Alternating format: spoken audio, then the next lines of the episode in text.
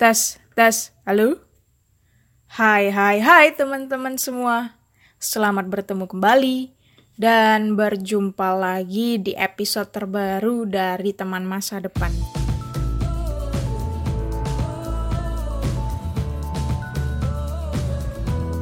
Di mana pun kalian berada, yang sedang mendengarkan cerita ini mungkin di jalan, di kantor, atau mungkin di rumah. Saya doakan semoga kalian tetap sehat dan doa yang tidak kalah penting juga. Saya doakan kalian semoga tetap bahagia. Amin. Meskipun kita belum dapat bertemu, cie. Kita patut bersyukur teman-teman. Setiap hari kita masih diberi kesempatan untuk dapat bertemu meskipun hanya lewat suara, lewat panggilan video, juga mungkin ya lewat bait-bait doa yang diam-diam ada yang mendoakan kita di setiap malam. Cie. Semoga semua itu nanti dapat mengobatilah percikan-percikan rindu kita, waduh, yang telah lama terpendam dan mungkin sempat terlewatkan.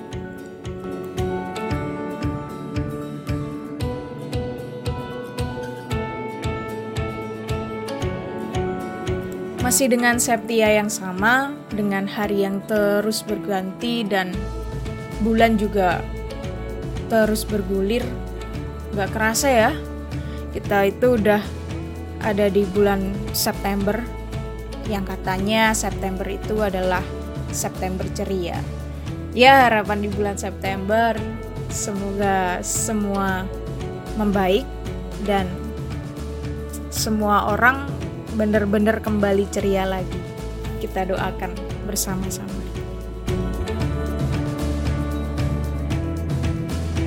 Ngomong-ngomong, Kalian di rumah saja udah berapa bulan nih? Kalau saya jika dihitung-hitung dari akhir Maret sampai September ini mungkin ada lah lima bulanan, lima bulanan, lima bulan lebih saya di rumah. Ya saya lulus ujian skripsi itu akhir Maret waktu COVID-19 ini mulai hangat tuh diperbincangkan di negara kita. Waktu itu juga panas-panasnya tuh suasana menjelang hari sidang skripsi. Drama sekali kemarin waktu menyelesaikan ujian skripsi itu. Saya ingat Hamin 2 sebelum pelaksanaan sidang skripsi yang awalnya tatap muka, tiba-tiba kita satu tim saya dan teman-teman saya mendapatkan informasi kalau ujian skripsi harus dilaksanakan secara daring. Dua rasanya berkecamuk hati ini dan bergejolak. rasanya tidak bisa dirasakan lagi. Ada rasa seperti ya ya ya mau gimana lagi? Sudah dipersiapkan sejak lama untuk menghadapi tantangan baru di ruang sidang. Sudah ditata tuh mental dan juga perasaannya. Untuk kuat untuk harus kuat melihat tatapan dan kerlingan mata dosen penguji dan pembimbing. Ya seketika langsung sirna. Memang ya, kita itu merencanakan tetap Tuhan yang Maha Esa yang menentukan. Surat edaran dekan turun, mau tidak mau kan kita tetap harus patuh ya. Ya, sidang tetap sidang, deg-degan juga tetap deg-degan kok, meskipun daring. Tapi semua itu tidak pernah menyurutkan semangat saya dan teman-teman saya sih. Kita tetap menghadapinya dengan tegar.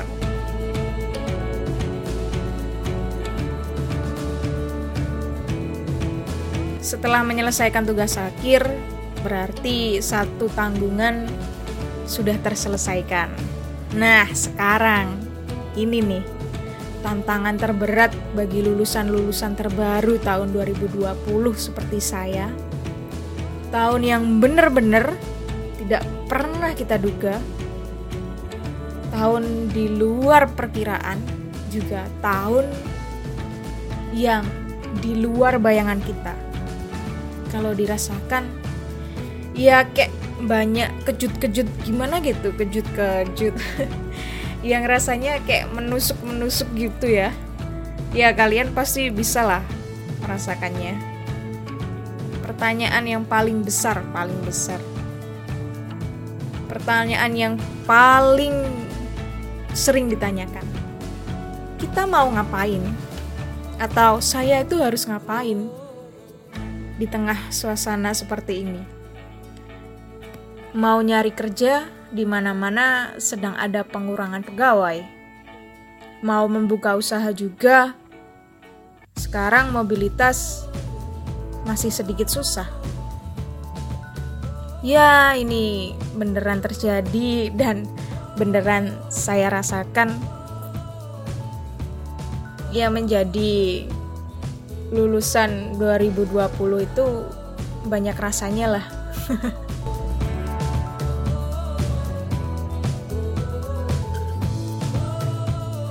Singkat cerita, setelah saya pulang dari Surabaya itu dan harus di rumah aja untuk beberapa waktu,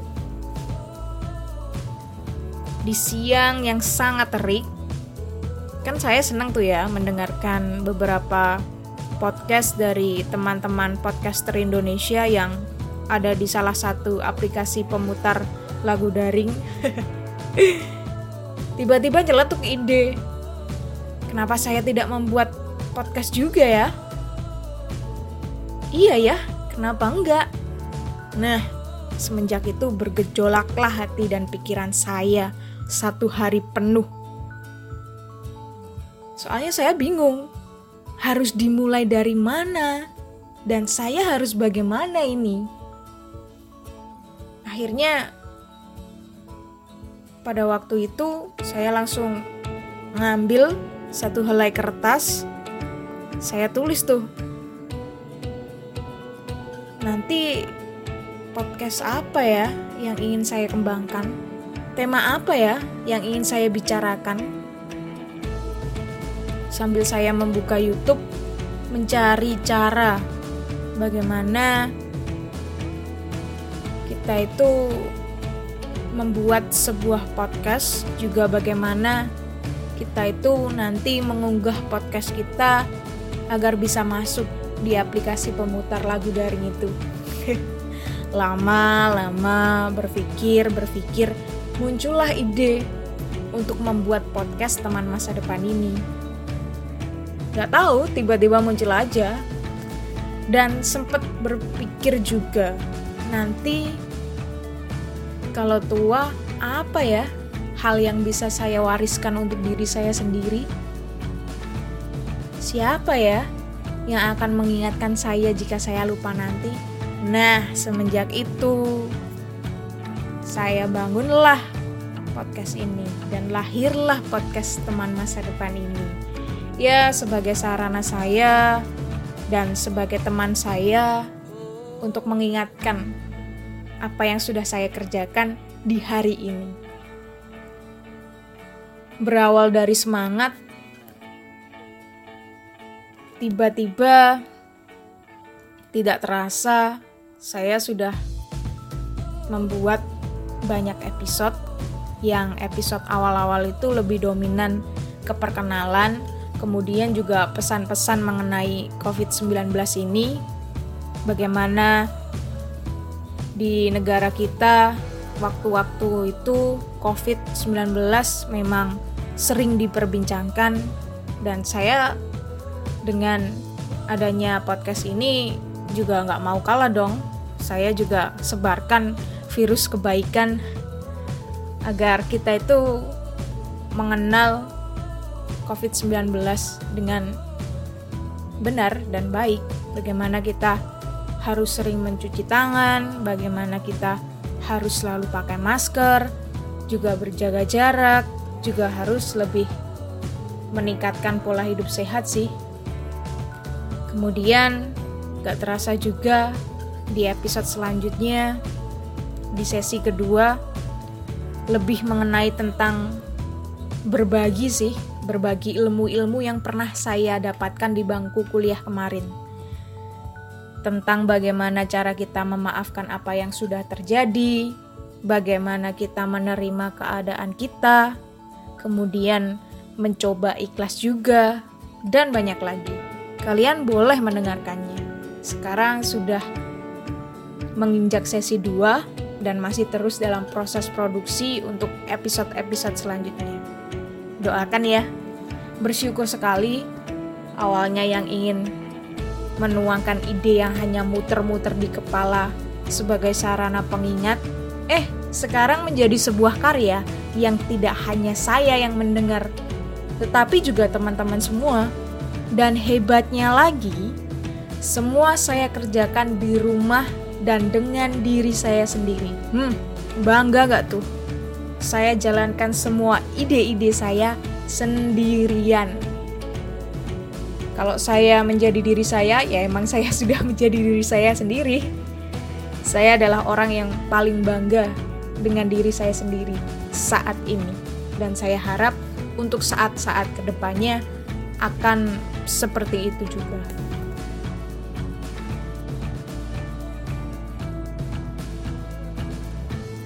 Tibalah di bulan Agustus, bulan-bulan yang banyak sekali masyarakat Indonesia berlomba-lomba untuk menyemarakan perayaan ulang tahun negara kita. Ya meskipun bulannya udah lewat ya, Semoga semangatnya tidak pernah luntur sampai sekarang. Juga meskipun perayaan ulang tahun kemerdekaan negara kita yang ke-75 ini sangat berbeda dari sebelumnya dan lebih terasa sekali sepinya. Ya gimana gak sepi ya, berkumpul dan mengumpulkan orang banyak kan belum diperbolehkan. Makanya lomba-lomba juga ditunda untuk sementara waktu. Tapi ada satu hal yang dapat kita petik dari bulan-bulan ketika orang banyak menyemarakan kemerdekaan, yaitu semangat. Semangat mereka bagaimana tetap membuat ramai lingkungan sekitar meskipun harus di rumah aja dengan tetap mempercantik lingkungannya meskipun ya lomba-lomba ditiadakan. Dan semangat itu menular dari satu orang ke orang lain juga kita mendapatkan satu pelajaran yang sangat berarti dari pahlawan-pahlawan kita. Bagaimana ketika dahulu menghadapi penjajah, pahlawan-pahlawan kita tidak pernah kehilangan harapan sama sekali. Bagaimana ketika dahulu bermusyawarah untuk merumuskan dasar negara, ego mereka mereka singkirkan demi kesatuan dan keutuhan. Dan justru momen-momen kemerdekaan seperti ini yang mampu menjadi suntikan terutama bagi saya untuk membuktikan walaupun di waktu-waktu yang sulit seperti ini selalu ada harapan untuk menciptakan sesuatu yang baru juga selalu ada semangat untuk memunculkan ide-ide yang baru. Dari kemerdekaan juga saya belajar tentang semangat dan nilai-nilai baik yang selalu saya pegang untuk saya terus berkarya dari rumah, menuangkan karya dengan tetap optimis bahwa karya saya akan diterima oleh teman-teman semua dengan terus mencoba memahami dan menghargai setiap apa yang dirasakan orang lain. Agar karya kita itu tidak hanya serak di hati kita, juga bisa serak di hati orang lain juga. Dan yang tidak kalah penting, saya tidak pernah kehilangan harapan sedetik pun. Karena semangat yang saya tularkan adalah semangat baik. Semangat yang mengajak untuk lebih banyak lagi mengembangkan potensi yang ada di dalam diri orang lain, juga dalam diri saya sendiri, meskipun berkaryanya hanya dari rumah. Karena berawal dari semangat, bisa menjadi sebuah karya yang tidak pernah kita duga sebelumnya.